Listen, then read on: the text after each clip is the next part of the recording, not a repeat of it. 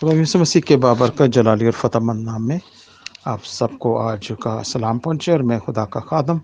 Brother doctor Akram John, आप सबके लिए बरकत, शिफा, ज़िंदगी चाहता हूँ। अज़ीज़ मेरे भाइयों, आज हम खुदा के ज़िंदा कलाम को देखेंगे, क्योंकि कलाम में खुदा हमें बरकत देता है, शिफा देता है और ज़िंदगी देता है। खुदा का शुक्रिया अदा करते हैं। आज हम कलाम देखेंगे। मत्ती रसूल के मार्फत गया, लिखी गई जेल और उसका अट्ठाईसवां बाब और उसकी बीसवीं आयत और आज हम देखेंगे खुदा के कलाम से कि कितना खूबसूरत बात जो खुदा के कलाम से हमारे लिए कही गई। और मैं इसके लिए आपको पढ़ना चाहता हूँ। और कलाम खुदा में ये लिखा है, उन सब बातों पर अमल करें जिनका मैंने तुमको हुक्म दिया। और देखो, मैं दुनिया के आखिर तक हमेशा तुम्हारे साथ हूँ। अज़ीज़ बन भाई आज हम कलाम खुदा से इस बड़े अजीम अहद के लिए और वादे के लिए खुदा का शुक्रिया अदा करते हैं। सबसे पहले आज हम देखेंगे कि खुदा यसु मसीह ने ये वादा किन से किया और कब किया? किन से किया और कब किया? पहले तो हम देखेंगे कि ये वादा कब किया? ये वादा तब खुदा ने किया, खुदा यसु मसीह ने, जब खुदा का बेटा यसु मसीह गलील के पहाड़ पे गया और अपने शागिर्दों के साथ उन्हें तालीम देने लगा। और ये मैं समझता हूँ कि यसु का और शागिर्दों का आमने सामने ये आखिरी खताब और आखिरी बात थी, आसमान पर जाने से पहले। आमने सामने बैठ के। आमने सामने खड़े होके। तो यसु मसीह ने शागिर्दों से कहा कि उन सब बातों पर अमल करें। जो तो रेत में लिखी हैं, जो सहाफ़ अम्बिया में लिखी हैं, जो ज़बूर में लिखी हैं, जो अनाजीन में लिखी हैं, जो रसूलों के मुताबिक हैं, उन सब पर अमल करें। और फिर उन सब पर अमल करते हुए मैं इस बात को आप सबके लिए रखना चाहता हूँ कि ये अक्सर लोगों का बहुत बड़ा ख्याल है, तमाम लोगों का, गैर ईमानदारों का भी और ईमानदारों का भी। गैर ईमानदार ईमानदार नहीं बनते और ईमानदार जो हैं वो इस बात पर बड़ा फ़ख्र महसूस करते हैं। और मैं भी खुदा का शुक्रिया अदा करता हाल इस बात पर फ़ख्र महसूस करता हूँ कि यसु मसीह ने मेरी कातर कहा कि मैं दुनिया के आखिर तक हमेशा तुम्हारे साथ हूँ। अज़ीज़ बन भाई, ये बहुत बड़ा वादा है और ये अरशाद आज़म भी है। और ये वादा क्या है कि मैं दुनिया के आखिर तक हमेशा तुम्हारे साथ हूँ। आए इस बात पर आज गौर करें कि ये कैसा वादा है। क्योंकि यसु मसीह ने उसे पता था कि वो बाप के पास जा रहा है। और योहन्ना की इंजील में लिखा है कि मैं बाप के पास जाता हूँ और जाकर तुम्हारे लिए जगह तैयार करता हूँ। क्योंकि मेरे बाप के घर में बहुत से मकान हैं। अगर ना होते तो मैं तुमसे कह देता। यानी यीशु मसीह ने ये बात बिल्कुल वाजिया तौर पर कह दी है कि मैं बाप के पास जाता हूँ। और बाप के पास वो कैसे गया?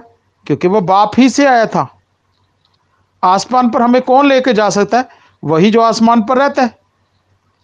मिसाल के तौर पर हमें कभी कभी कभी ऐसा लगता है, मिसाल के तौर पर जैसे मेरा भाई इल्टी, बेल्जियम है या इटली में है।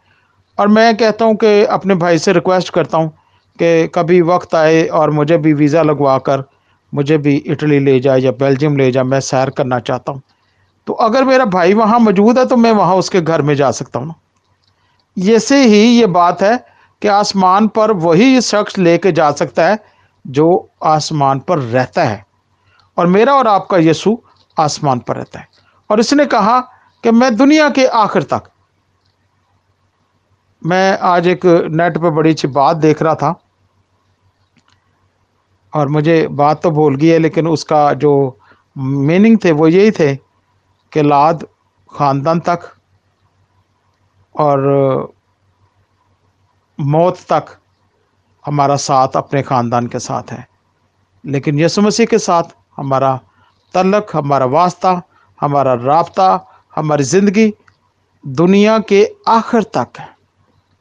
जो ना ख़त्म होने वाली दुनिया है, हमारा रबता यीशु के साथ वैसा है। क्योंकि उसने कहा कि मैं जाता हूँ। अब वो जहाँ जाकर उसने जगह तैयार कर रहे हैं, ताकि आकर हमें भी ले जाए। अज़ीज़ बन भाइयों, ये आज इस वाक्य पर गौर करें कि यसु कितने लोगों के साथ है। क्या वो सिर्फ़ ईमानदारों के साथ है? क्या गैर ईमानदारों के साथ है? या गुनाकारों के साथ है? या बदकारों के साथ है? मेरा और आपका यीशु हर उस शख्स के साथ है जो खुदा के हुक्मों पर अमल करता है जो उसकी आवाज़ सुनता है जो उसके पीछे आमिन कहता है जो प्रेज द लॉर्ड कहता है जो खुदा के घर में जाता है जो यीशु मसीह के बदन और खून में शरीक होता है जो इबादत करता है जो दुआ करता है जो शुक्रगुजारी करता है जो रोज़े रखता है जो दयकी देता है जो खरैत करता है जो गुनागार जो बीमारों का हाल पूछता है, जो गुनागारों को प्यार करता है, खुदा उन सब के साथ है। अज़ीज़ बन भाइयों, आज इस बात पर गौर करें कि हमारी खुदा के साथ कैसी रफाकत है, हमारा खुदा के साथ कैसा रबता है, और हम खुदा के साथ किस तौर से चलते हैं, और खुदा हमारे साथ कैसे चलता है। आए आज चाहते हैं कि अगर खुदा हमारे साथ रहे तो फिर खुदा को अपने साथ रखें। वो आपके साथ रहना चाहता है। वो आपको बरकत देना चाहता है। वो आपके काम आना चाहता है। वो आपकी ज़िंदगी में बहाली लाना चाहता है। वो आपकी ज़िंदगी में खुशी लाना चाहता है। लेकिन ये सब कुछ तब भी होगा जब उन बातों पर अमल करेंगे। अब वो कौन सी बातें हैं जिन पर हमें अमल करना है? सबसे पहले हमें अमल करना है कि हमें गुनाह को तर्क करना है। कलाम खुदा में लिखा शरीयत की ये किताब तेरे मुँह से ना हटे, बल्कि तुझे इसका दिन और रात ख्याल रखे। और फिर लिखा है नबूत की इस किताब को पढ़ने वाला, सुनने वाला और उस पर अमल करने वाले मुबारक हैं। और ये वादे हैं। और लिखा है, जान देने तक भी वफादार है तो मैं तुझे ज़िंदगी का ताज दूँगा। अज़ीज़ बन भाई, ये वादे हैं। और इन, ये वादे तब पूरे हमारी ज़िंदगी में होते हैं, जब हम वफादार हैं। जब हम खुदामद यसु के हुक्मों पर अमल करते हैं, जब हम उसकी आवाज़ के साथ चलते हैं, जब हम उसकी छोटी भेड़ बनकर उसके पीछे पीछे चलते हैं। अज़ीज़ बन भाई आज अपनी ज़िंदगी को खुदा के ताबे करें।